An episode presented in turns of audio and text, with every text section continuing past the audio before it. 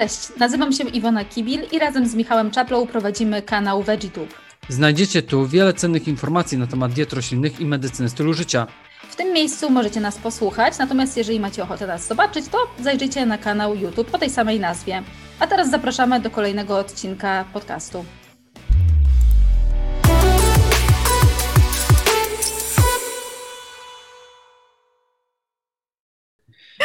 No dobrze, to zaczynamy, skoro, skoro tutaj już e, widzę, że są komentarze. Okej, okay, dobra. To witajcie w takim razie e, na naszym kolejnym live'ie. Dzisiaj naszym gościem jest Marta Dymek, autorka bloga Jadłonomia, a także książek o tym samym tytule. E, I Marta nazywa się e, sama, sama siebie nazywasz też kucharką. W ogóle e, muszę Ci powiedzieć, e, Marta, że e, ja Ciebie znam jeszcze sprzed czasów Facebooka i sprzed czasów publikacji książek. Jak miałaś jeszcze swojego bloga wcześniej, chyba było takie forum Wegetarianie albo Wege Dziecko, już dokładnie nie pamiętam, byłam na tych obydwu chyba forach i gdzieś tam Ty publikowałaś że mapę Warszawy, czy tam mapę Polski z, z miejscami roślinnymi. Tak, ja jej potwierdzam, nawet nie, nie wiedziałam, że to pamiętasz. E, ja jestem starą rośliną, wiesz, weganką. Więc ja to pamiętam. Tak, ja to pamiętam. Więc to taka ciekawostka, od tego właśnie chciałam zacząć, żebyś o tym wiedziała, e, że jesteś, jesteś bardziej znana niż myślisz. Dobrze, ale powiedz mi, ponieważ e, ty masz właśnie książki e, takie i swoje przepisy na blogu takie nawiązujące właśnie do tradycji, te przepisy są bardziej nawiązujące też do polskiej tradycji. I skąd się w ogóle to wzięło zamiłowanie u Ciebie e, do takich posiłków? E, bo Ty jesteś z wykształcenia e, kulturoznawczynią, ale też studiowałaś gender studies, prawda? Tak, tak, to faktycznie ciekawe, że od tego zaczynamy, bo wiem, że często um, gender studies czy feminizm tak mhm. bardzo stereotypowo mhm. kojarzą się z no właśnie, z tym, że ktoś nie gotuje. Oczywiście jest to stereotyp najmniej chyba sensowny i użyteczny, bo spotyka się coraz częściej takie skądinąd ciekawe głosy pośród e, młodych feministek, zwłaszcza z Stanów, które dzielą się swoją taką perspektywą, że długo nie gotowały właśnie jako nastolatki w wyrazie takiej emancypacji, natomiast jako dorosłe kobiety, chcąc być niezależne, zaradne, samodzielne, móc jeść tanio i dobrze dla siebie, właśnie zaczęły gotować e, i to jest ich wyraz emancypacji e, poprzez e, posiadanie umiejętności, które umożliwiają takie samopoczucie. No ale tak, to wciąż nie jest najczęstsze skojarzenie feminizm i, i gotowanie, a u mnie faktycznie się to łączy. I Skąd te tradycyjne potrawy? Wiesz co? a mogę Cię jeszcze zapytać o coś, dlatego że może do tych tradycyjnych za chwilkę przejdziemy. Tak. Bo to będzie też nawiązanie do Twojej tej książki ostatniej, Jadłonomia po polsku. E, natomiast chciałam się Ciebie jeszcze zapytać, bo kiedy się u Ciebie zaczęło to zainteresowanie e, gotowaniem i czy to jest tak, że Ty zaczęłaś e, podczas studiów, gdzie miałaś na przykład jakieś zajęcia czy kucharskie, czy jakieś związane z tradycyjnymi potrawami, czy to się zaczęło jeszcze w domu wcześniej, czy ktoś Cię wtedy inspirował do tego? Bo jak to się stało, że Ty zaczęłaś w ogóle prowadzić tego bloga, bo już go tyle lat prowadzisz? No wiem, już mija dekada. Właśnie teraz za, zaczęłam e, zauważyć, że jak z kimś rozmawiam, to właśnie niektórzy już używają słowa dekada i wtedy ja się czuję strasznie staro. Ale jest to, jest, to, jest to prawda, jest to już dekada. Mm, wiesz co, to było tak, że e, na pewno ja nie byłam jedną z tych dziewczynek, które uwielbiały gotować z babcią czy z mamą. Mhm. U mnie w domu kobiety gotowały z przymusu. Moja mama do dzisiaj powtarza, że nie cierpi gotować i stać w garnkach. E, więc ja raczej też w tej kuchni nie szukałam za wiele i nie spędzałam tam czasu. I wszystko się zmieniło, kiedy przestałam jeść mięso i zostałam wegetarianką jako nastolatka i wtedy po prostu musiałam zacząć sobie coś tam gotować, żeby po prostu rodzice zaakceptowali taką fanaberię.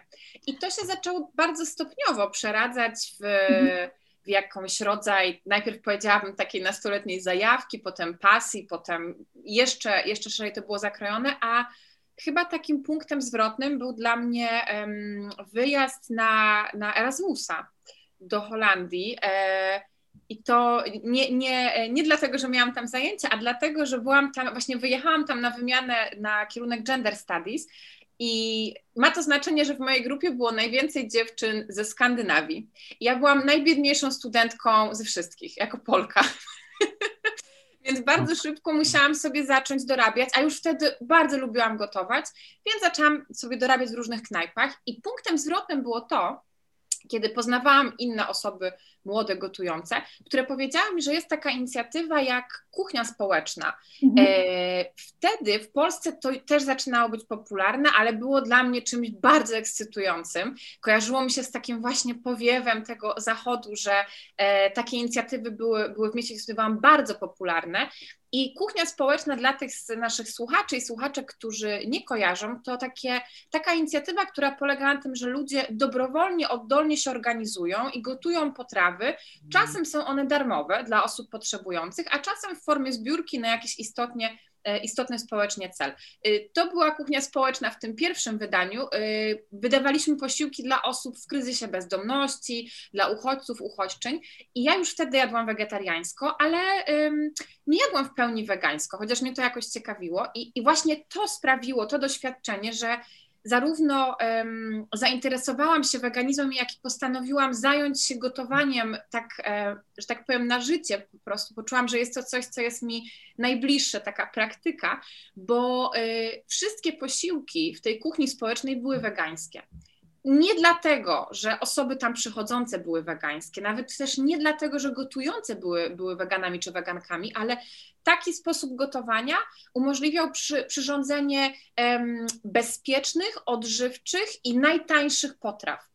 E, I wtedy jakoś dużo myślałam o takim społecznym wymiarze gotowania, o, o szansie e, kształtowania rzeczywistości przez praktykę co może jest mniej oczywiste, bo z reguły się myśli o, o, o teorii jako o, o, takiej sile sprawczej, która może jakoś rzeźbić rzeczywistość. Y, no i pamiętam, że to właśnie to doświadczenie tej wymiany sprawiło, że kiedy wróciłam do Polski, postanowiłam nie kontynuować y, swoich planów związanych z akademią y, i zajęłam się pracą, jadłonomią i w końcu wyłącznie jadłonomią.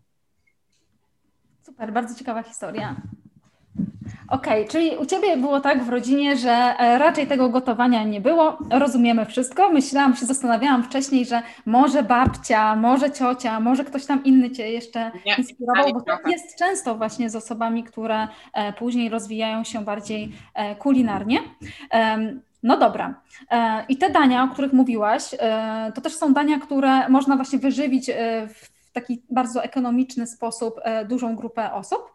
A powiedz mi, jak zaczęłaś też później sobie um, sprawdzać e, dane na temat um, tradycyjnych potraw roślinnych, i e, też przeczytałam gdzieś, że e, nawet spędziłaś rok na wyszukiwaniu informacji na temat tych potraw roślinnych tradycyjnych. Nie wiem, jak głęboko w ogóle um, doszukiwałaś się tych informacji, bo to jest bardzo ciekawe i to jest bardzo ciekawe. Jestem bardzo ciekawa, co tam znalazłaś.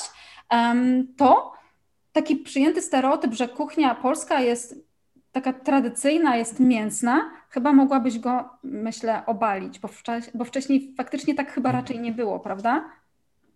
E, wiesz co, tak, no to, to w ogóle jest bardzo ciekawy temat. Ja chętnie bym też, też Was popytała, jak to z Waszej praktyki wynika, czy pacjenci... No ja myślałam, że jestem schabowy i wiesz, ja myślałam, ja wiedziałam, słuchaj, ja wiedziałam, że e, dawniej jadło się groch z kapustą i tak dalej, ja o tym wiedziałam oczywiście, ale e, ja nie wiem jak, e, od kiedy ten schabowy się tak naprawdę pojawił i ludzie zaczęli go jeść, e, czy po wojnie, czy w ogóle od kiedy się on tak naprawdę utarł, że ten schabowy musi być w niedzielę na obiad. No tak, tak. po rosole.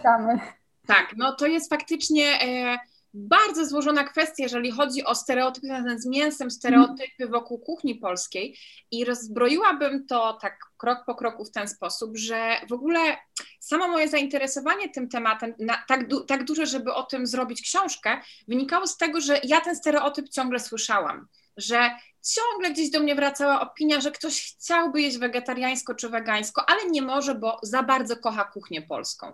No i ja wtedy poczułam, że to jest temat, którym warto się zająć, bo zdaje się, że jest on jednym z ostatnich bastionów, które, który powstrzymuje wiele osób przed jedzeniem roślinnym czy też bardziej roślinnym.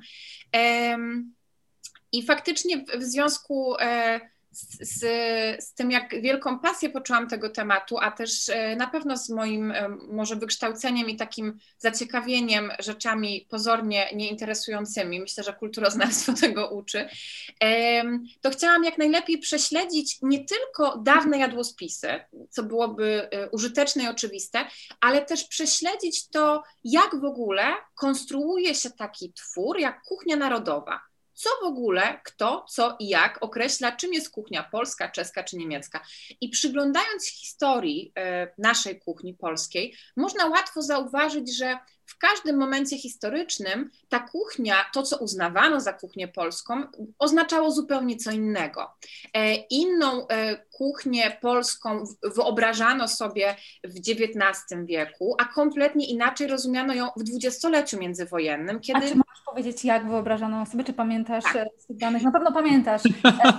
E, ja jestem ciekawa, gdzie ty doszukiwałaś się tych informacji, ale może później się ciebie e, zapytam. Kontynuuj to, co mówiłaś. Jasne, to od razu odpowiem na pytanie, gdzie, bo to, to myślę, że to może ciekawić wiele osób. Ja niezmiennie polecam taki serwis Polona, który jest e, jednym z najwspanialszych e, osiągnięć, jeżeli chodzi o dostęp do kultury w Polsce.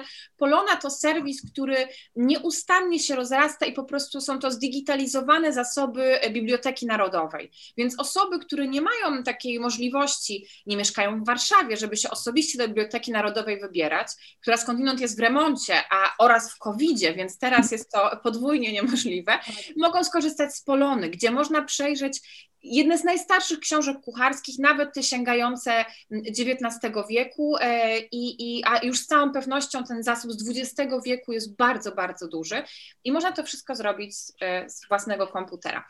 E, więc Polona i Biblioteka Narodowa były dla mnie nieocenioną, jakby to było, to było właściwie ponad, to jest za mało powiedzieć, że to była nieoceniona pomoc, to była główne narzędzie i, i miejsce mojej pracy. A wracając do tego, co mówiłam, jak tą kuchnię rozumiano to bardzo mocno się wiąże też z klasowością. Jeżeli przyjrzymy się temu, e, w ogóle zaczęłabym też od może jeszcze się cofnęła krok wstecz. E, czasem zdarza się, że ktoś otworzy jakąś książkę, może to być pan Tadeusz, i przytoczy opis e, szlacheckiej uczty pełnej mięsa, mięsa i mięsa i powie, no właśnie, proszę, tak opisują, więc taka ta kuchnia polska była.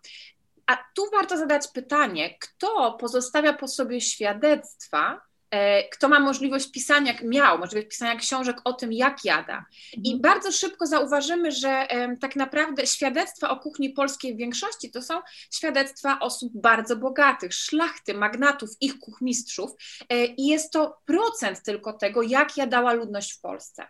Większość ludzi w Polsce e, była znacznie uboższa, ich jadłospis był zupełnie inny i nie pisali na ten temat książek. Nawet y, prawdopodobnie nie mogliby ich przeczytać. Więc y, o ich stylu jedzenia i diecie możemy więcej dowiedzieć się z badań etnograficznych, a tam już niewiele osób dociera. E, więc jeżeli zestawilibyśmy to, co wiemy z badań etnograficznych na temat no, diety chłopskiej w Polsce, powiedzmy w jakimś konkretnym okresie historycznym, niech to będzie mhm. dwudziestolecie międzywojenne nawet, czy jeszcze wcześniej, z kuchnią dworską, magnacką, ziemiańską, zobaczylibyśmy ogromny, ogromny rozdźwięk, ponieważ ta kuchnia uboga, chłopska, wiejska opierała się, była kuchnią praktycznie całkowicie roślinną, opartą na oczywiście mm, kaszy, Potem, y, później, kiedy się pojawiły ziemniaki, bo one się pojawiły dość późno na ziemniakach, w bogatszych gospodarstwach też na chlebie i to wszystko uzupełniały kiszonki, e, no i groch, suszony bób, który kiedyś był dość popularny mm, i trochę tłuszczu. Natomiast tak. kuchnia ziemiańska była no, kompletnie innym światem, bo też możemy porównać kuchnię średnio zamożnych ziemian, którzy częściej jedli mięsa, ryby, desery, z kuchnią magnacką, która była kuchnią wokół formy. Mm, tam też ogromną rolę odgrywały przyprawy, im bardziej było korzennie, ostro, pieprznie, czyli im było bogat, bo, im, im bogatsze, droższe były te mhm. dania, tym było smaczniej. Okej. Okay. E, I też te osoby, które właśnie e, jadły bardziej, powiedzmy, więcej mięsa, więcej tłuszczu, bardziej bogato, miały wyższe ryzyko dny moczanowej, czyli choroby bogaczy. tak przy okazji, tak przy okazji. E, no dobrze, czyli ty sobie po prostu przeglądałaś to wszystko, żeby też udowodnić tej swojej e, najnowszej książce. Przeczytałam e, wstęp do twojej najnowszej książki Jadłonomia po polsku. Bardzo mi się ten wstęp podobał. Był niesamowicie wyszukany i właśnie spodobało mi się to, że przedstawiłaś tą kuchnię polską w taki sposób, jak to było dawniej, bardziej powiedzmy ta kuchnia biedaków, bo myślę, że E, osoby, które e, czy nas oglądają, czy Ciebie czytają, czy w ogóle nawet czytają bloga, nie doszukiwały się takich informacji, trzeba już mocno, mocno się zagłębić e, w ten temat. A powiedz mi, bo wyszukiwałaś sobie te informacje tam, żeby przedstawić to w potrawach. Czy są jakieś takie rzeczy, które Ci zapadły w pamięci, tak jak mi na przykład to mleko migdałowe, o którym chciałabym, żebyś powiedziała, czy zdziwiłaś się czymś, czyli na przykład szukasz jakiejś informacji i nagle, o, coś takiego mieli e, tyle lat temu, a u nas to jest teraz popularne, a gdzie to było przez w ogóle e, 200 lat na przykład? No tak, na pewno mleko migdałowe jest najlepszym przykładem, więc zaraz o nim opowiem, ale wiesz... Dało, prawda? Jeszcze e, gdzieś mam tą nazwę zapisaną, już nie pamiętam dokładnie. Orszada. Jak? Orszada. Tak, tak, tak, tak, Właśnie, czy były jakieś takie inne rzeczy, które sobie przypominasz, że naprawdę Ci to zdziwiło, że coś takiego było jedzone i na przykład teraz tego nie jemy, albo kompletnie nie jemy? Bo nie wiem, czy na przykład ubin, czy ubin był wtedy jedzony, czy, bo on wiem, że teraz jest paszą dla zwierząt, mhm. ale też je się ubin e, w niektórych krajach. Mhm. Mm, w Polsce wiem, że jest paszą dla zwierząt, ale czy jadło się wcześniej te nasiona? Akurat jak chodzi o nasiona ubinu, nie mam, nie spotkałam się z, taki, z takimi danymi. Wydaje mi się z tego, co wiem, że on był popularniejszy w Niemczech i w tych krajach zimniejszych na północy, natomiast w Polsce zdaje się, że nie był uprawiany, przynajmniej ja takich danych nie kojarzę e, na większą skalę. Natomiast wiesz co, jeszcze odnosząc się krótko do tej pierwszej części pytania, mm, dla, jakby, czy, jakby czy ja tym, tymi przepisami chciałam odwzorować dawną kuchnię, bo to jest dla mnie dość istotne, mhm. że to nie, właśnie nie do końca to było moim, moją ideą, e, co, co, y, to znaczy, bardzo mi zależało, żeby pokazać, że kiedyś jadaliśmy inaczej i te kuchnie dawne mogły być i, i zdrowe, i niezdrowe, i smaczne, i niesmaczne, i w większości były wegańskie, ale to nie znaczy, że musimy je jeden do jednego kopiować. Ja chciałam znaleźć kuchnię, która będzie mądra, roztropna, polska, w sensie smaków, przypraw, skojarzeń, ale nie będzie kopią tej przeszłości, dlatego że wydaje mi się, że mądra i roztropna kuchnia to jest kuchnia, która wynika z tego, jak żyjemy, która wynika z naszych wartości i sposobu życia. Jeżeli przyjrzelibyśmy się przepisom chłopskim, one są bardzo tanie. Więc można było powiedzieć świetnie, takie studenckie przepisy, ale one wymagają tak niesamowitej ilości pracy, bo często to są po prostu kluski długo gniecione, odsmażane, gotowane i wy, okazałoby się, że trzy godziny musimy spędzić, żeby mm, zrobić jedną kolację, która w dodatku, mając taką wiedzę, jaką mamy dzisiaj, i to wy o tym wiecie najlepiej, prawdopodobnie nie byłaby zbyt dobrze e, tak. zbilansowana.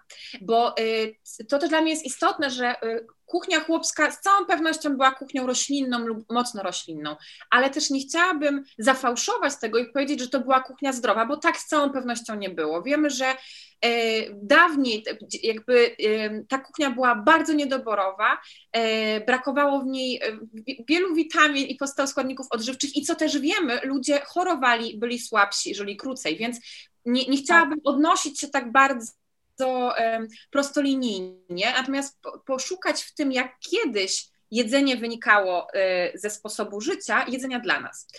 No ale właśnie, pytałaś, co mnie zadziwiło. Wiesz co, oprócz tego mleka migdałowego, e, to na pewno ciekawe dla mnie było wykorzystanie ziemniaków do deserów, które swego czasu było bardzo popularne. E, dużo takich zadziwień. Ale jeszcze, przepraszam, mogę się jeszcze o coś Ciebie zapytać? Bo jak oni to mleko robili? Przecież oni nie mieli blenderów, tak? Jak, no, oni, to, jak oni robili to mleko wtedy z migdałów? Czy ty wiesz o tym? Tak, wiesz co, w ogóle zacznijmy od tego, że mleko migdałowe i desery z migdałów są jednym z najstarszych pomysłów e, kuchennych, które mamy jakoś udokumentowane, a to dlatego, że w czasach ostrych postów e, nie, nie zezwalano na jedzenie tłuszczów zwierzęcych. Mhm. I wtedy właśnie, a, nie było też tłuszczy, właśnie się zapętliłam, przepraszam, a nie było też e, takich olejów, na przykład jak oliwa z oliwek naszej części mhm. kraju, znaczy Boże, Europy. Więc te migdały, które się dawały relatywnie łatwo transportować, wytrzymywały też długie okresy w transporcie, dłuższe niż, niż inny tłuszcz, okazały się nagle dobrą opcją. I szczególnie dobrze e, i dużo wiemy o wykorzystaniu migdałów dzięki zapiskom z zakonu krzyżackiego, którzy, no właśnie, krzyżacy zarówno przestrzegali postów, jak i pisali. I mogli pisać książki. Więc zachowało się kilka przepisów na desery, i to właśnie na mleko migdałowe i też na pudding, taki ryżowy pudding, gdzie zamiast on być gotowany na mleku, jest gotowany na mleku migdałowym. I zdaje się, że jeszcze takie desery, które nazwałabym trochę takim serkiem e, migdałowym. Okay. Bo właśnie miałam się, to było, miało być moje kolejne pytanie też, czy na przykład e, pudding albo budyń w ogóle z kaszy jaglanej był, bo podejrzewam, że był, dlatego że kasza jaglana też była popularna, tak? I ona też od jakiegoś czasu jest bardzo popularna, ale był taki etap, gdzie kaszy jaglanej no nie było za bardzo w sklepach. Tak, to prawda. Była tak popularna, prawda? Więc teraz te rzeczy wracają. A z tymi migdałami, ty znalazłaś to w tych zapiskach um, krzyżackich? Wiesz co, no akurat tutaj nie, nie miałam dostępu do oryginału, natomiast mamy w Polsce wielu historyków, w tym mojego no absolutnego, powiedziałabym, idola, profesora Dumanowskiego, który, yy, którzy o ten, na ten temat piszą i referują to, do czego dostępu nie miałam, więc posiłkowałam się tam, gdzie mogłam źródłami, a tam, gdzie mogłam opracowaniami i badaniami historyków, którzy się tym tematem zajmują. Yy, natomiast yy, dość sporo, dość dużo wiemy o tym, jak krzyżacy te desery wykonywali, bo oni to zapisywali i te migdały rozcierano nie w blenderze, ale po prostu w czymś, co opisałabym jako makutra, czyli mm. po prostu je bardzo długo. Moździerz może coś w tym stylu. Tak, może tak, takie wielkie, bo to było taka kadź e, z, z, czymś ciężkim, z tłuczkiem, bo robiono tego duże ilości. Więc też zwrócę uwagę, jak niesamowicie pracochłonne były to desery, mm, które znowu wymagały wielu godzin i z całą pewnością służby. E, której też dzisiaj nie mamy albo którą nie jesteśmy. To, to też bym na co zwróciła uwagę, że, żeby nie fantazjować, że, że można mieć służbę, można byłoby raczej, patrząc tak liczbowo, być służbą i gorzej trafić. Pytałaś o kaszę jaglaną. Wiesz co, ona e, pojawia się bardzo często w badaniach etnograficznych jako proso. E, jako mhm. e, jakby, mm, e, nie, bo nie Ona tylko... była wcześniej tak nazywana, właśnie teraz jest nazywana tak. Kafega, natomiast wcześniej była proso i też w przepisach, w wielu przepisach internetowych do dzisiejszych, znaczy w tych książkach takich kulinarnych, czy internetowych, czy kulinarnych papierowych, można ją znaleźć pod nazwą proso. Tak. Dużo osób też nie wie, że to jest tak wymiennie. Mhm. I z tą kaszą jaglaną i ogólnie co tam jeszcze Ciebie zainteresowało? Jakie jeszcze produkty znalazłaś, które na przykład obecnie używamy, ale nie było ich przez jakiś czas? Jakieś wykorzystanie tych produktów? Wiesz co, y, na pewno y, kasze, y, jeżeli się przyjrzy kuchni chłopskiej, to ten świat kasz i tego, co z tych kasz robiono jest absolutnie niesamowity, ale też bardzo mnie zaciekawiło robienie zakwasów, tak, tego co mamy dzisiaj żurkiem, ze wszystkiego. Nam się żur kojarzy z czym? Z mąką żytnią mhm. ukiszoną, prawda? Natomiast dawniej w kuchni chłopskiej w ogóle żur to była to jest prawdopodobnie jedna z najstarszych potraw, która była jednym też z um, podstawowych śniadań. To znaczy nie, nie jedzono żur tak jak my sobie wyobrażamy jako obiad, tylko było to coś, co się jadło rano, znowu w bogatszych domach z chlebem, w biedniejszych z ziemniakami czy, czy, czy z kaszą też. E, I ten żur mógł być ukiszoną e, otrębami, e, mąką pszenną, prosem, właściwie kiszono wszystko. A najczęściej kiszono resztki, które nie nadawały się już do dalszej obróbki czyli na przykład pozostawały po mące. E, co jest też ciekawe, ten dawny żur, który znowu często chyba jak słyszymy żur, to myślimy sobie o takim żurku, no takim luksusowym, że i kiełbasa, i jajko, i śmietana, wszystko. Natomiast ten chłopski żur miał niewiele więcej ponad tą samą zakwaszoną e, część jakąś otrębową czy mąkową. Był to zakwaszony żurek z czegoś, i woda doprawiona ewentualnie suszonym grzybkiem, który był takim chłopskim umami, mm, no bo te grzyby można było relatywnie łatwo nazbierać i ususzyć. Mhm. Chłopi dość szybko e, zaczęli w Polsce stosować techniki suszenia grzybów, ale też głównie owoców e, z sadów. E, no i może czasem też to doprawiono, doprawiono jakby dzikimi ziołami, które można było nazbierać i w zamożniejszych gospodarstwach właśnie suszonym bobem. Więc e, myśląc o takim pra, jakby prawdziwym żurku, jak niektórzy są oburzeni, że jak to żurek wegański. No, no właśnie, a gdyby się cofnąć e, do historii, to okazałoby się, że taki pra, pradawny, więc może i prawdziwy żurek, e, to był żurek z bobem. O, to jest bardzo ciekawe. Wiesz co, mam jeszcze kolejne pytania, ale przyszło mi do głowy, tak jak mówisz o tym, co oni jedli wcześniej, a, to jest takie chyba spaczenie zawodowe, bo po prostu mi się wydaje, że oni musieli mieć wszyscy niedobory witaminy B12. Ja jestem pewna. I wiesz, no faktycznie ta dieta no, nie była do końca zdrowa, no bo było dużo niedoborów. Oczywiście mówi się teraz, że na przykład dawniej jedzono to i to i wszyscy byli zdrowi, no ale po prostu nie diagnozowano się tak jak teraz, więc e, nie było takich... W XIX wieku się badali, to nie wiem. Tak, ale powiedz mi, przed lekarzem. A powiedz mi e, właśnie, bo jak powiedziałaś o tym żurku na śniadanie, e, jak jedzono dawniej? Pewnie jedzono trzy posiłki, z tego co tak mi się wydaje, że jedzono raczej trzy posiłki, może dwa rano i wieczorem. Zależy kto gdzie pracował, tak? Jeżeli ktoś no tak. to może było to śniadanie i obiad, kolacja. I co zazwyczaj było właśnie wtedy na talerzach? Wiesz co, y, to, to ile posiłków jadano zależało bardzo mocno przede wszystkim od zamożności. Ja to powtarzam tak trochę uparcie, ale wydaje mi się to istotne, bo to jest coś, co też dzisiaj y, jest wciąż aktualne, że mm, zasobność portfela y, i zamożność, dostęp do zasobów finansowych determinuje to, jak jemy. To, to mi się wydaje bardzo, bardzo ważne. Więc tak było też wtedy, że e, w inaczej, w innej ilości i inne typy posiłków jadali biedniejsi gospodarze, którzy na przykład odrabiali e, ziemię w innych, jakby w, w innym wymiarze czasu, w innych miejscach i tak dalej. Inaczej jadali gospodarze, którzy byli zamożniejsi. E, dużo też zależało od pory roku, bo latem, kiedy pracowało się w polu, no to te posiłki wyglądały inaczej. Jadał, często się coś zanosiło na, na pole, e, a inaczej jadano zimą. Mm, zwrócę też uwagę na to, że jest bardzo dużo takich luk jeżeli chodzi o to, e, o to, jak jadali polscy chłopi, mm, a to wynika z tego, że etnografowie, którzy prowadzili takie pierwsze badania, tu chyba najbardziej takim znanym jest Oskar Kolberg, sami przecież byli z innego stanu, były to osoby zamożne. No i e, Oskar Kolberg, kiedy jeździł na swoje badania etnograficzne, czyli tak jak Malinowski jeździł badać inne ludy z mnóstwem e, służby, bagażu i pomocy, podobnie robił Kolberg, bo jechał gdzieś na wieś, a zatrzymywał się w jakimś dworku nieopodal. I tam spał, jadł, a potem przychodził, przyglądając się chłopom. I jego zapiski myślę, że nie pozostawiają wątpliwości na temat tego, że nie miał on dużej ciekawości dla jedzenia chłopskiego.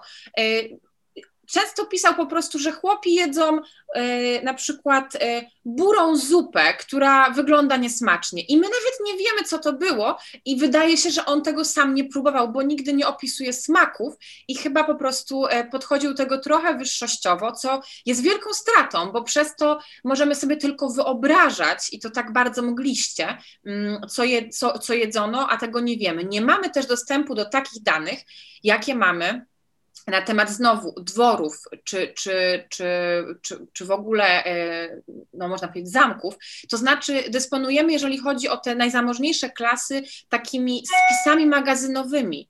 Ile czego król zjadał, ile czego zjadała dana rodzina magnacka, co zamawiano, co przyjeżdżało. Słucham? Że prowadzili takie swoje dzienniczki żywieniowe, można powiedzieć.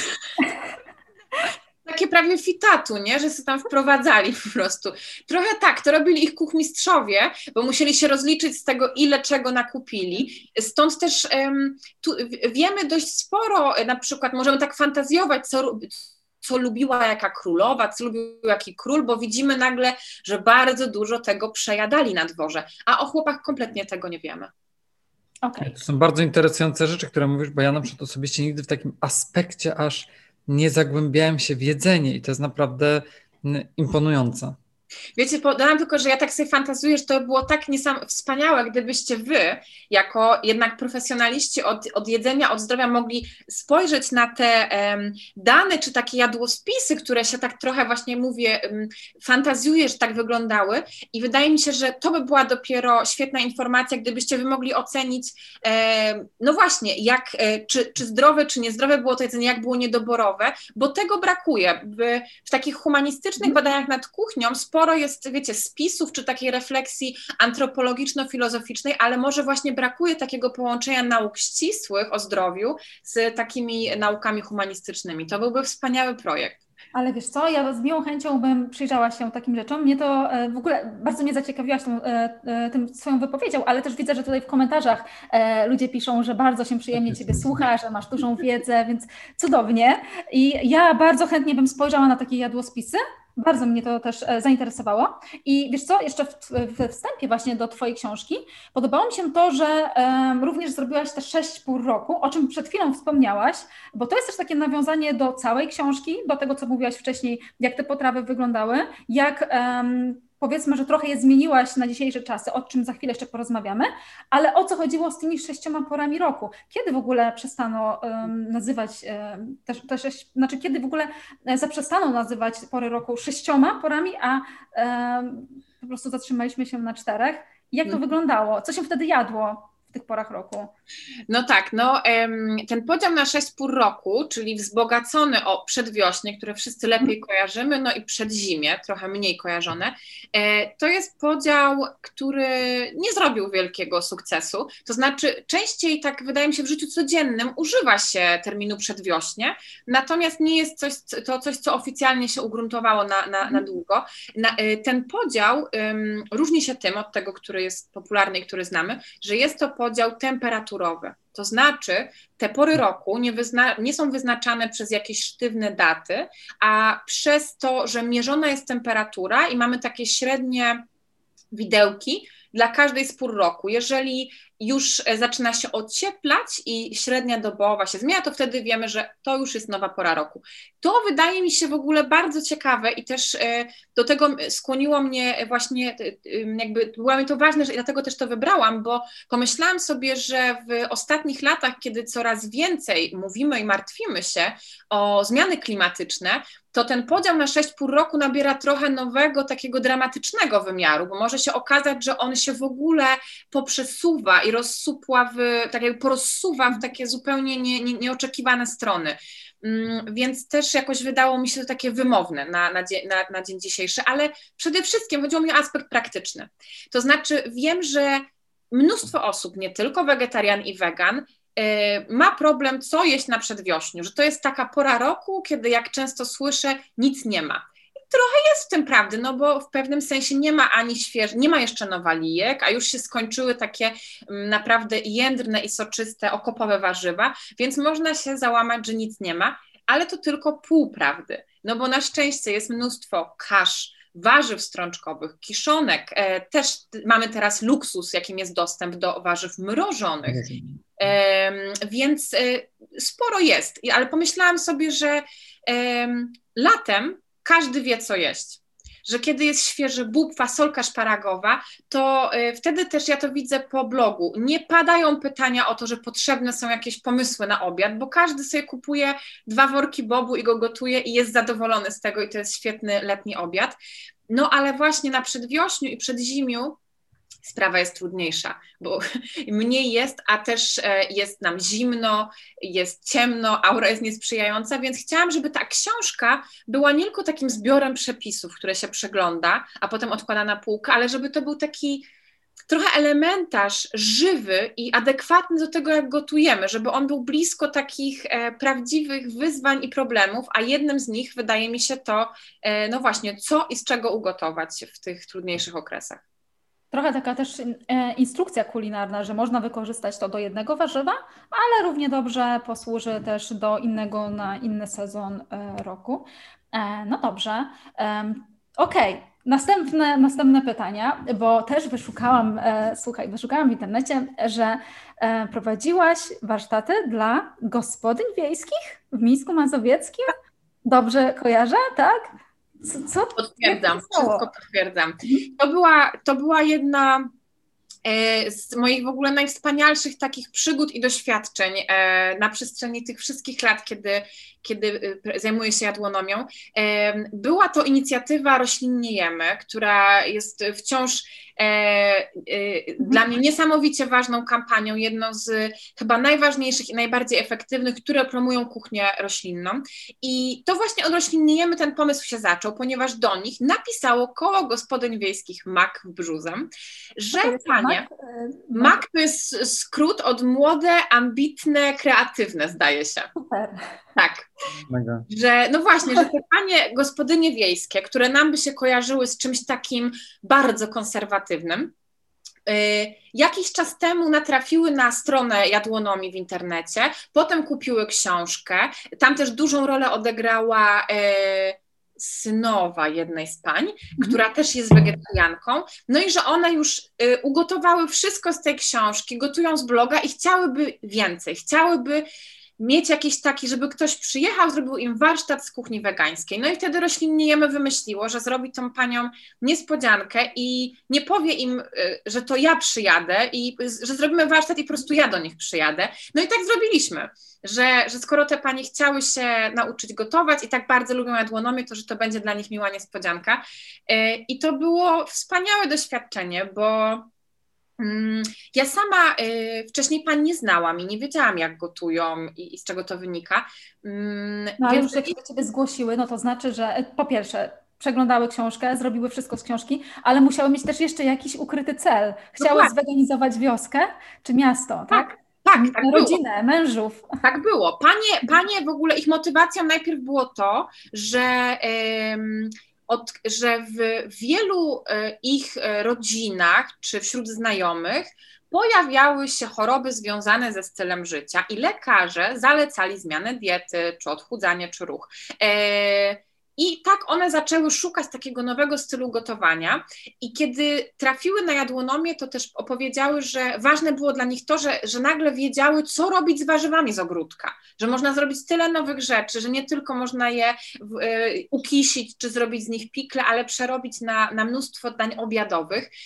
I to, co jest chyba najfajniejsze w tej historii, to to, że ja do pań brzuzem wróciłam jeszcze dwa razy. I mogłam porównać ten początek, kiedy się spotkałyśmy i niektóre panie już były totalnymi ekspertkami, ale zaprosiły też panie, które tak dopiero zaczynały.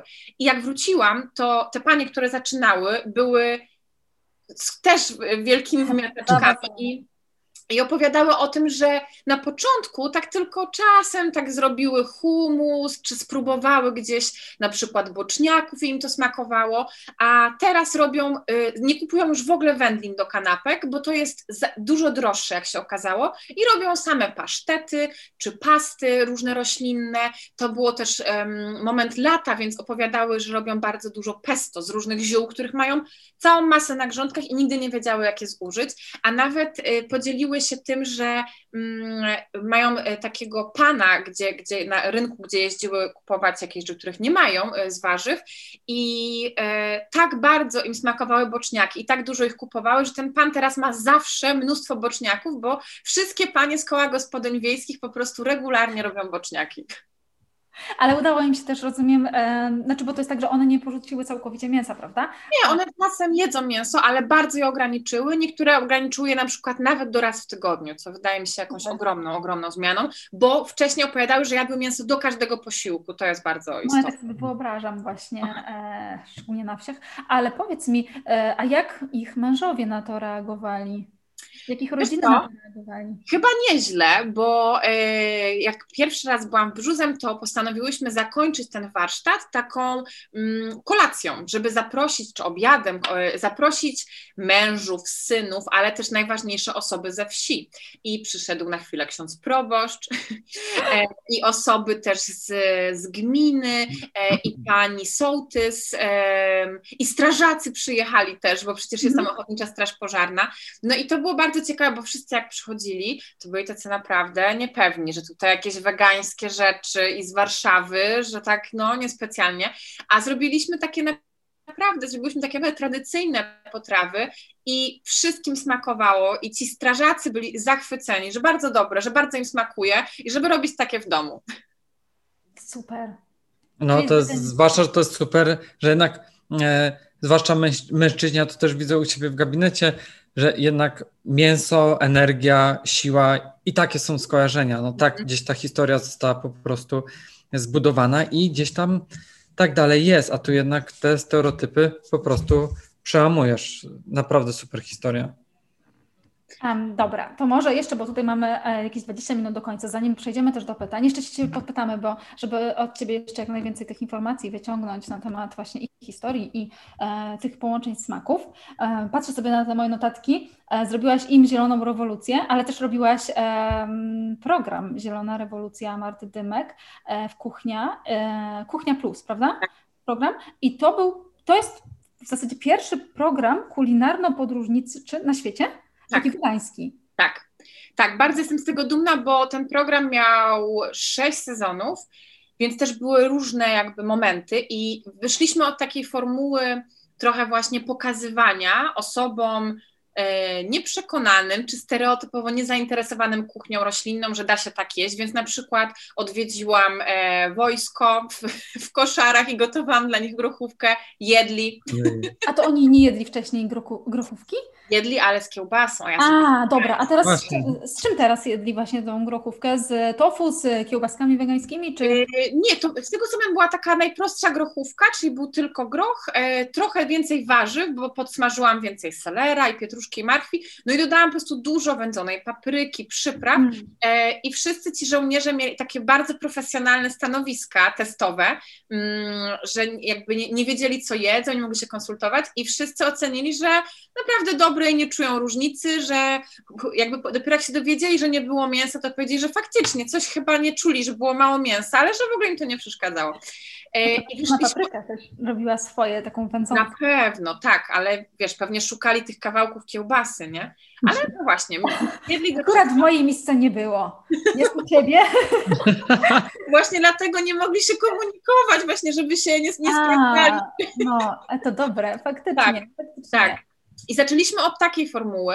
Potem gotowałam przez kilka sezonów e, w, w pokrzywniku, czyli w takiej pięknej dolnośląskiej kuchni i opowiadałam trochę więcej o właśnie no, o sezonach, o, o tym, co można z danych warzyw ugotować.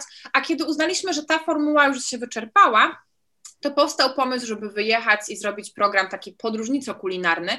I to faktycznie było wielkie wyzwanie też, żeby taki program wymyślić, zrealizować, też jakoś do niego przekonać wszystkich stacji, bo e, tradycyjnie program podróżniczo-kulinarny to jest taki, który musi pokazywać mięso. I tu też były wątpliwości, że taki program to będzie jakiś wybrakowany, no bo jak można gdzieś jechać, to co tam będzie, że przecież nie będzie co jeść, jak nie będzie mięsa. Więc ja widząc, jak dużo jest obaw, to czułam, że tym bardziej musimy zrobić ten program, bo naprawdę wszyscy się martwili, że nie jedząc mięsa nie da się w ogóle wyjechać za granicę, że jeść wegetariańsko można w domu, jak się zamknie w kuchni i się, prawda, ileś godzin dziennie e, robi mleko migdałowe samodzielnie, ale że nie ma opcji, żeby podróżować i czerpać z tego jakąś przyjemność. ale jednak się jakby udało się e, przekonać, że warto e, taki program zrobić i wyjechaliśmy do Tajlandii. E, gdzie powstał cały sezon e, właśnie pokazujący e, kuchnię, jakby podróżowanie, ale w wydaniu wegańskim, co dla mnie było bardzo, bardzo istotne i bardzo się z tego cieszę, bo takiego programu jeszcze nigdzie indziej nie, nie zrealizowano. Zawsze jakie są podróże i odkrywanie świata, to z mięsem. Okej, okay. a jakie na przykład jakieś, jakieś tipy albo jakie um, Jakie informacje uzyskałaś może od tamtejszych e, kucharzy, od osób, mhm. które gotowały Tobie? E, co Ciebie zaskoczyło podczas tych podróży właśnie w Tajlandii? Och, no to. Czy oni, prostu, czy oni byli bardzo e, pozytywnie nastawieni na jedzenie bezmięsne? Oczywiście, że tak, bo w kuchni tajskiej, tak jak i w innych kuchniach w Azji Południowo-Wschodniej, jest rozpoznany wegetarianizm. To, to, jakby to jedzenie jaj, czy dziaj, czy czaj, to jakby w każdym kraju z tego regionu ono jest inaczej wmawiane, jest czymś, co jest czytelne. To jest trochę tak, jak u nas by się powiedziało do kogoś, że postny obiad, to wiadomo, nawet ktoś, kto nie jest weganinem, będzie wiedział o co chodzi i tak samo to e, ta, ta kuchnia tam jest, jest e, czytelna. No to aż aż nie wiem od czego zacząć, bo powiedz, wyjazd powiedz, do Tajlandii. Przepraszam, tylko może powiedz, jak nie wiesz od czego zacząć, to może ja się Ciebie zapytam, e, co Ciebie zaskoczyło może najpierw? Och, na pewno e, jednym z najwspanialszych doświadczeń było dla mnie wizyta w wiosce w Tajlandii Północnej na granicy z Mianmą, Birmą e, i to była wioska, która w całości się utrzymywała z robienia tofu. Wow. wow. E, no, więc to było niesamowite, bo to, była, to były bardzo malutkie rzemieślnicze produkcje, bo oczywiście nie, nie jest kłopotem znaleźć wielki zakład produkujący tofu, natomiast nam zależało, żeby znaleźć osoby, które robią to bardzo tradycyjnymi metodami, no i, um, i wiele tam o, jakby tych gospodarstw odwiedziliśmy, ale najwięcej czasu cały dzień e, spędziłam i to nagraliśmy z panią, która ja nie pamiętam dokładnie, ile ona miała lat, ale była już po 80 roku życia. Ona całe życie robiła tofu i, i ona je robi, oni je wożą na targi, sprzedają, ale też to jest taka podstawa ich diety. No i sposoby y, jej na tofu były po prostu niezliczone i miała mnóstwo różnych swoich przepisów, patentów takich bardzo prostych. To znaczy, że e, to tofu było tak ważną, ważnym elementem diety, że właściwie jak miała świeże tofu, to je kroiła, mieszała z trzema składnikami i to już było obiadem, oczywiście z ryżem. E, I chyba najwspanialszą rzeczą, tam w ogóle ona nam przygotowała taką ucztę z tofu, po prostu bardzo dużo dań i wszystkie były niesamowite. Mm. Daj na ziemię no naprawdę, aż się rozmarzyłam, jak o tym pomyślałam, to chyba najpyszniejsze było to świeże tofu, które ona zrobiła na, na naszych oczach, e, jeszcze ciepłe, bo świeże tofu, w odróżnieniu od tego, które nam się kojarzy, ma, y, jest dużo smaczniejsze i pyszniejsze, bo pewnie wszyscy wegetarianie i weganie wiedzą, że tofu wyjęte prosto z paczki nie jest jakimś rarytasem, mm. prawda? Ma taki gorzkawy, strączkowy, orzechowy aromat, a to jeszcze ciepłe ma, jest takie, bardziej przypomina mm, rodzaj takiego y, mlecznego kożucha. Ono jest słodkawe, nie ma w ogóle tej goryczki, ma niesamowicie przyjemną e, strukturę. Mhm. E, trochę może jak, znaczy nie wiem, czy może do tego by porównać, jak e, te takie farfocle, które zostają po soi, jak się robi mleko sojowe. Boże, jak tak. się nazywało? Zapomniałam. Okara. Tak, okara, właśnie. Trochę, ale wiesz, bo y, okara też ma posmak taki sojowy, a świeże jeszcze ciepłe tofu, niepasteryzowane, e, ono ma y, taki coś mlecznego w sobie, co jest bardzo przyjemne. Spróbować.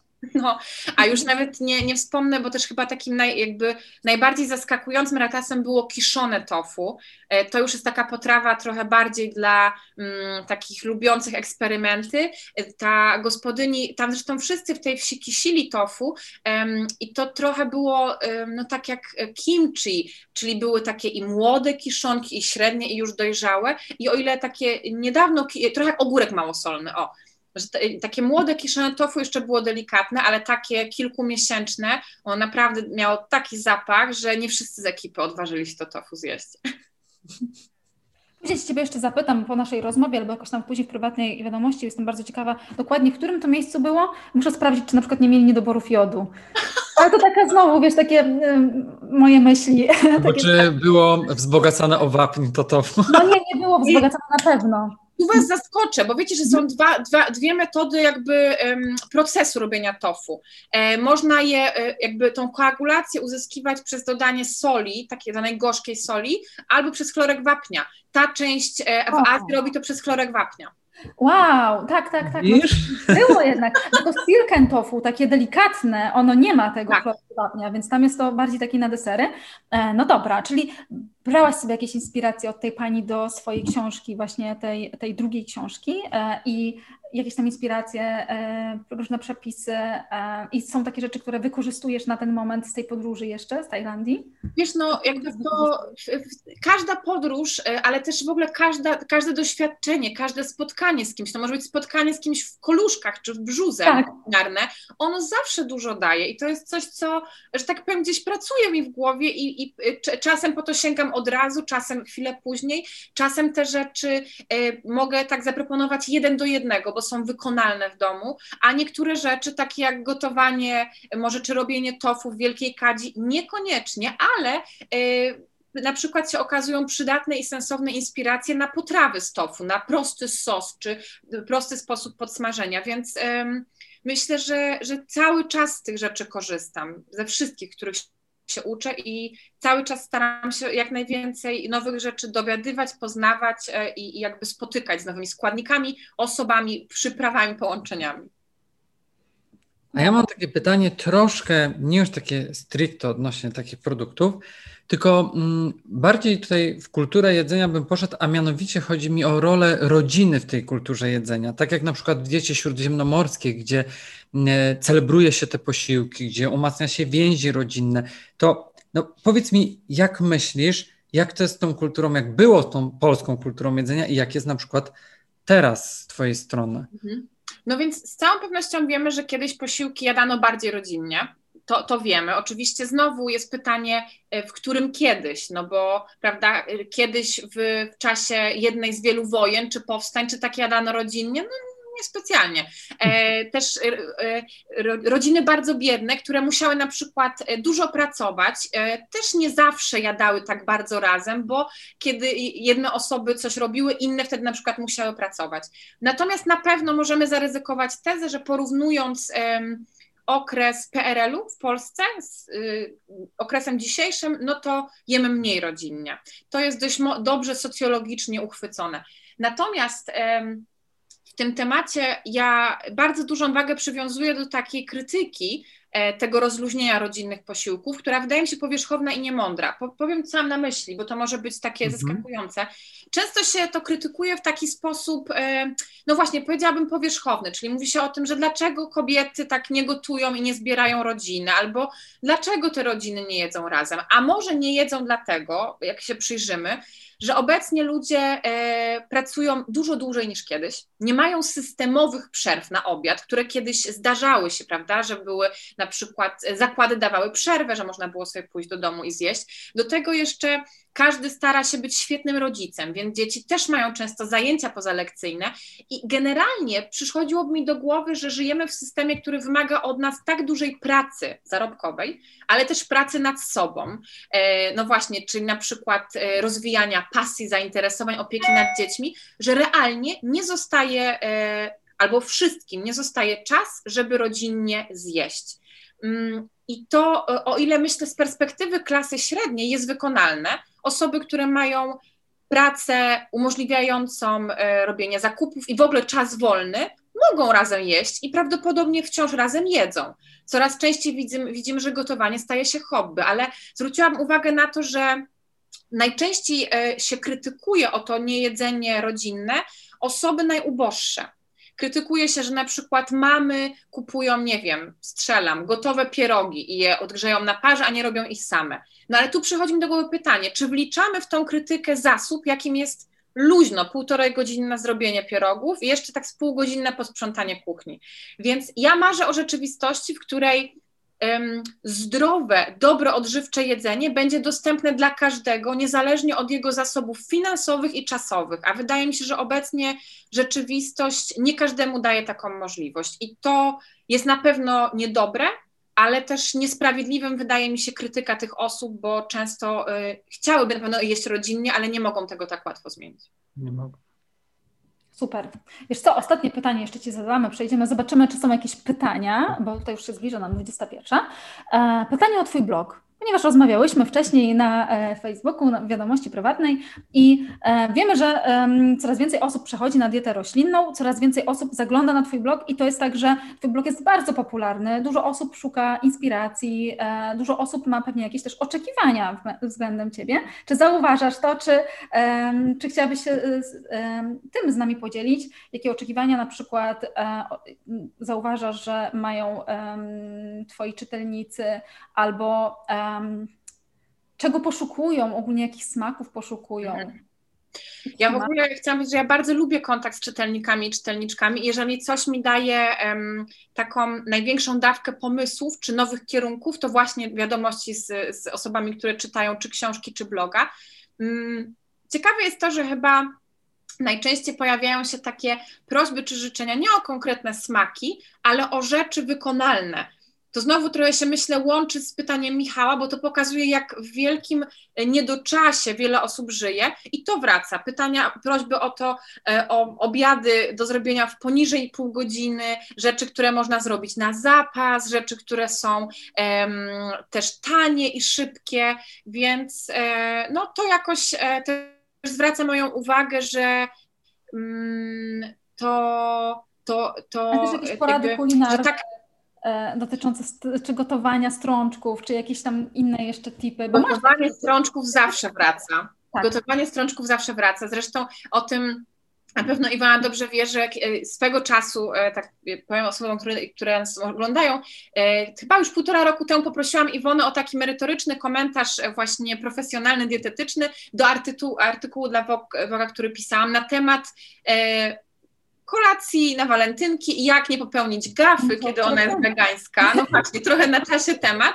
I też co zrobić, jeżeli tam są strączki. No i Iwona ten temat rozpykała i rozpracowała. I ja muszę przyznać, że najczęściej wysyłany link, który ja nawet skopiowany w notatkach, to jest właśnie tego artykułu, bo bardzo często wciąż tak raz w tygodniu przychodzi wiadomość gdzieś zawsze, co zrobić z tymi strączkami, jak to zrobić, jak to sobie ułatwić. I ja wtedy po prostu zawsze piszę krótko i odsyłam do tego artykułu, bo, y, no bo tam to wszystko jest wyjaśnione. Wiem też, że, że Iwona szerzej opracowuje temat strączków, więc, więc, y, więc na no pewno tak, jest jeszcze to, to później może jeszcze o tym powiem. No bo tak, bo fajne, że, fajnie, że oprócz tych przepisów masz jeszcze właśnie te porady, jak przygotowywać strączki, jak przygotowywać kaszę, jak marynować jakieś rzeczy. Chodzi o to, że każdy może to sobie wykorzystać do wszystkiego, co ma akurat w kuchni. Że to jest bardziej taka uniwersalna e, porada. E, no dobrze, no o tyle wiadomości e, ciekawych od Ciebie wyciągnęliśmy. Sprawdźmy, czy słuchacze mają jakieś pytania. Mm, dobra. Ludzie piszą, że cię kochają. Ojej, to cieszę się, że ja nie widzę tych pytań i nie muszę teraz się tutaj e, onieśmielać. Pat Laką pisze, ubóstwiam twoją pracę. Podziwiam, kibicuję. Dobrze, e, ale chyba nie widzę żadnych pytań, chyba że, tutaj, że tam coś, e, Michał, masz? Ja w razie czego mam od siebie jeszcze, w razie czego. Okej. Okay. Właśnie, bo tutaj ktoś napisał, aha, dobrze, bo ktoś napisał, profesor Dumanowski, miałam z nim na studiach na UMK wykład o historii e, kuchni staropolskiej, pomyśleć, że taka wiedza była, okej, okay, a ty też chyba gdzieś wykładałaś o kuchni. Tak, ja wykładałam na SWPS-ie, na Uniwersytecie SWPS, teraz na Food Studies, tak, ale ja się zajmowałam innymi, innymi rzeczami, bo nie jestem a, zupełnie innymi rzeczami. Okej, okay, dobra, dobra. Ale to robisz jeszcze, czy nie? Czy... Nie, ja wykładałam przez dwa lata i ja wykładałam em, no, na kulturoznawstwie, które jest moim macierzystym kierunkiem, więc zajmowałam się takimi rzeczami jak wartości i styl życia, jedzenia. Mhm, Okej, okay, super.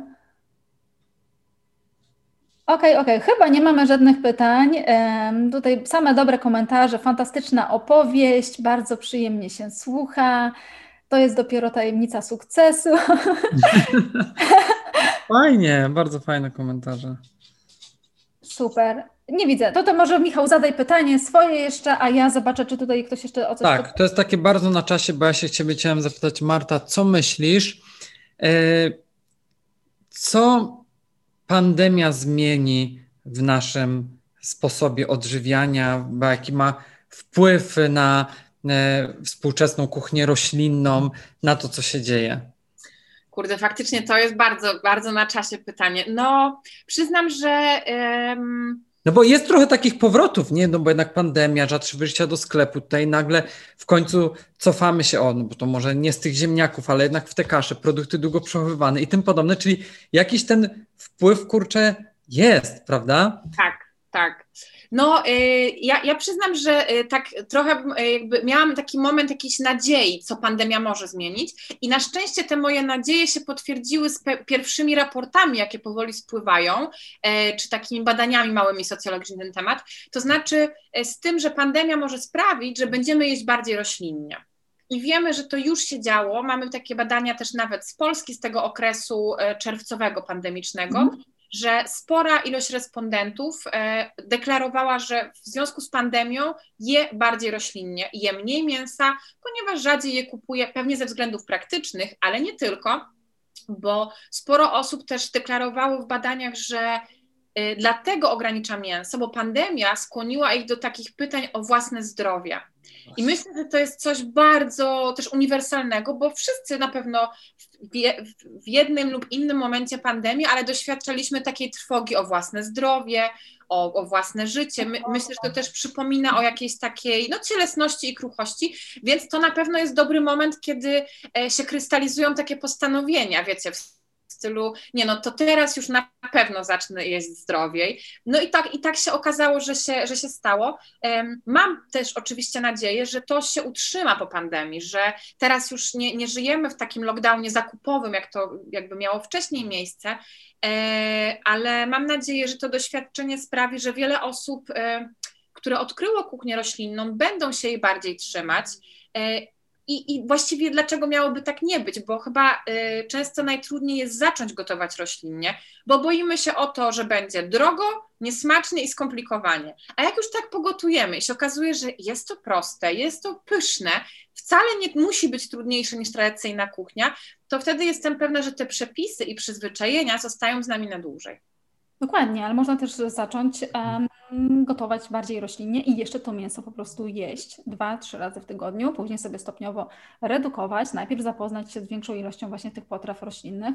Ja myślę, że też bardzo pomocne jest to, że coraz więcej osób, um, coraz więcej medyków też albo przechodzi na dietę roślinną, albo jest przyjaznych diecie roślinnej. E, to nie tylko w Polsce, ale i za granicą. Coraz więcej, nie wiem czy obserwujecie to, na pewno to obserwujecie, tak, że coraz więcej e, i medyków, i bardziej takich wpływowych osób, no influencerów też coraz więcej przychodzi, ale tutaj czasem jest to dobre, czasem złe, bo influencerzy czas, czasem mogą po prostu też jakieś e, opinie zamieniać na fakty. Natomiast e, to jest bardzo fajne, że coraz więcej osób też zachęca e, ze strony właśnie medycznej, więcej osób zachęca już do przechodzenia i to ma też jakiś wpływ na pacjentów, bo to mogą być czasem osoby, które nie usłyszą o diecie roślinnej z telewizji, czy nie przeczytają o niej, czy gdzieś tam na Facebooku nie znajdą informacji, ale usłyszą na przykład w gabinecie od lekarza. Co mi się zdarzali tak, tacy pacjenci na przykład, którzy przychodzili do mnie i powiedzieli, że od lekarza e, wiedzą o diecie roślinnej. To, to chyba też duża zmiana, prawda? Że to chyba nie jest oczywiste i nie było wcześniej mhm. oczywiste. Jest coraz lepiej, ale czasami jednak zdarzają się różne historie, ale jest coraz lepiej. Tak, to trzeba przyznać. Z porównaniem do 7 lat temu, 8 hmm. lat temu. Pytania to było jeszcze ostatnie, dobra, bo tutaj jeszcze są ostatnie, ja dostałam właśnie okay. wiadomości, że jednak są tam pytania. Okej, okay. um, dobra. E, pytania, Jadłonomia, Marta, do Ciebie. E, okej. Okay. Czy będzie jadłonomia na słodko? Tak.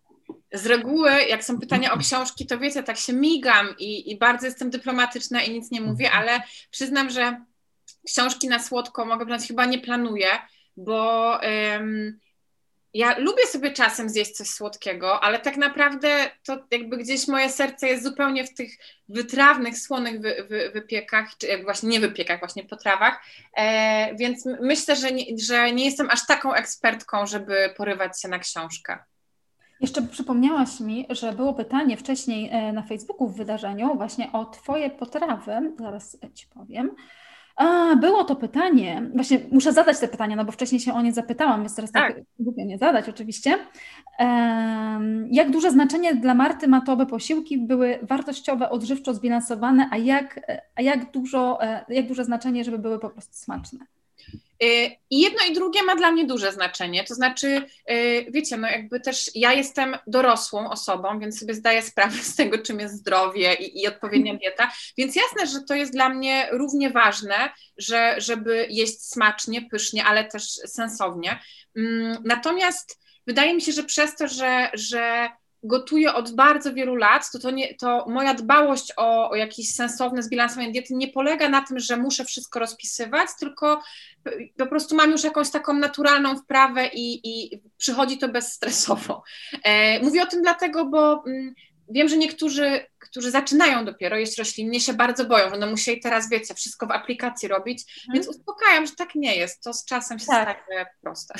Ja jako dietetyk nie rozpisuję sobie, też jem bardzo intuicyjnie. Ja w zasadzie też bardzo lubię pac- z pacjentami pracować w ten sposób, że intuicyjnie e, rozkładamy sobie posiłki. To jeszcze zależy, kto jaki ma problem oczywiście. E, dobra. skąd Marta, czyli skąd bierzesz tyle pysznych pomysłów? No ale to już chyba opowiedziałaś dzisiaj e, tak. dużo rzeczy. Skąd bierzesz te pomysły? E, jak to jest gotować tyle pysznych potraw? I jednocześnie w stanie, być w stanie utrzymać figurę. Jak to wszystko zjada później? Właśnie to jest bardzo dobre pytanie, pozorom. Jak ty to obdzielasz tym jedzeniem później? Jakieś optymistyczne komplementy. Wiecie, ja też nie czuję się jakąś osobą e, z, jakby ze świetną figurą, żeby tak się tutaj jakoś, wiecie, nie odpowiadać jakby o mojej świetnej figurze dla, i skąd ona jest, bo no, dajesz, znaczy, czy nie czuję, tak, że to jest jakoś... To zjada wszystko, jak na przykład gotujesz masz taką, po prostu robisz sobie taką ucztę, czy gotujesz tak. do książki. Um, kto to wszystko je później. No tak, ale właśnie to pytanie jest zupełnie zasadne, bo faktycznie ja często przeżywam na nadmiar jedzenia i to jest bardzo proste. No przede wszystkim miałam męża, który jest bardzo y, aktywny fizycznie, może mniej zimą, bo on to słyszy, więc muszę mówić prawdę, e, bo mniej jeździ na rowerze, kiedy jest tak zimno. Natomiast mój mąż ma niesamowity apetyt, y, wiecznie lekką niedowagę, a i tak y, kiedyś poznaliśmy lata temu, jadł mięso i miał wielką niedowagę, więc udało się go na tym weganizmie utuczyć, ale on może zjeść wszystko i, i na pewno nie ma tu takich, wiecie, obaw e, jakichś e, związanych z, z sylwetką czy tyciem. E, raczej wiecznie jest głodny. A to, czego mój mąż już nie przejada, no to mam na szczęście przyjaciół i często po prostu daję znać, że mam jakąś testową wersję gulaszu numer 5 i e, komuś ją podrzucę, czy jest do odbioru i po prostu moi przyjaciele zgarniają te, te testy. Tacy wszyscy znają prawdę, kto to wszystko zjada. Ale to jest w zasadzie to jest pytanie tak jakby do wszystkich blogerów kulinarnych, no bo ktoś to gdzieś to później wszystko tak, jeść, tak. prawda? Więc ja się nad tym zastanawiałam na przykład również. Nie wiem jak ty, Michał. E, ja bym Później to wszystko mamy... zjadł. Dobra, mamy jeszcze pytania, czy, ma, czy myślisz o wypuszczaniu własnych produktów, bo e, mamy tutaj już klientów, którzy by kupili. E, pod... Bardzo się cieszę, to wielkie zaufanie, ale nie. Ja, jest to dla mnie bardzo ważne, że ja nie współpracuję komercyjnie z żadnymi markami i też nie planuję nigdy takich kroków własnych. Dobra, to jest też, to jest naprawdę, uważam, że to jest świetne. E, Okej, okay. Tutaj to jest pytanie o badania krwi, to, to nie jest e, ten temat, więc my po prostu odsyłamy do innych. E, tam były takie filmiki u nas na kanale z tym związane. E, dobra. Czy, planuje, czy planujesz wydać jakieś kieszonkowe wydanie jadłonomii? Yy, no tak, tych rozmiarów jadłonomii jest kilka, jest jakby taki mniejszy i większy, czyli dwa są, więc nie wiem, czy chodzi o jeszcze mniejszy, boję się, że byłby nieczytelny już, gdyby tak. był całkiem kieszonkowy, czy chodzi o zmniejszenie jadłonomii po polsku, e, bo jej nie ma w tym formacie małym. Na razie nie ma takich planów, może za parę lat będą, ale w najbliższej przyszłości takich planów e, nie ma. Okej, okay, dobra, już nie będziemy Cię dłużej męczyć, bo jest e, po 21. Także bardzo dziękujemy za udział w naszym dzisiejszym live wszystkim naszym słuchaczom.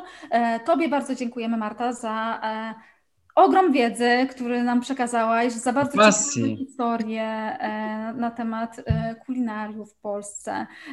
Myślę, że dużo osób, bo tutaj dużo osób też zostało do końca, dużo osób wyniosło bardzo dużo cennych informacji, a my zapraszamy na kolejne live'y. Jeszcze małe ogłoszenia. Warsztaty Michała, będziemy prowadzić warsztaty, znaczy Michał będzie prowadzić 1 marca warsztaty z, z diety w niewydolności serca, także zapraszamy. No i ten e-book mój, e, o którym e, Marta już wcześniej wspominała, o tym e-booku e, ja cały czas mówię na Instagramie, więc ja też tak za bardzo nie chcę tutaj wrzucać teraz reklam, ale możecie na Instagramie znaleźć na ten temat informacje. To będzie e-book po prostu, jak jest strączki, w jaki sposób wprowadzić strączki. Ja może, może powiem, że takie swoje własne badania robię na pacjentach ze strączkami, ponieważ no jednak przeweganizowałam bardzo dużo osób w tym czasie, kiedy jestem dietetykiem, kiedy pracuję z osobami na diecie roślinnej, no i dużo osób ma problemy z jedzeniem strączków, więc po prostu tam są takie strategie, jak te strączki wprowadzać do diety. To jest taka krótka zajawka, po więcej odsyłam was, was później już na moje konto. Marta, dziękuję. powiedz, gdzie cię można znaleźć jeszcze słuchaczom, bo może ktoś nie wie jednak, na wszelki e, wypadek jeszcze Ja powiedz. przede wszystkim bardzo Wam dziękuję za zaproszenie do tej rozmowy, bo była dla mnie to wielka przyjemność móc, móc Was zobaczyć i porozmawiać z Wami, e, też wiedząc, że nas słuchają słuchacze na te wszystkie tematy, także Wam bardzo dziękuję, a e, znaleźć mnie można przede wszystkim na stronie www.jadłonomia.com. Tak, i to jest miejsce, gdzie zapraszamy. A ja bardzo chętnie zobaczę te jadłospisy. Jak masz gdzieś tam. Tak, właśnie... je wyślę, ja je poszukam Super. i ja je wyślę. Okej, okay, będziemy komentować. Dziękujemy. Zamykam wydarzenie.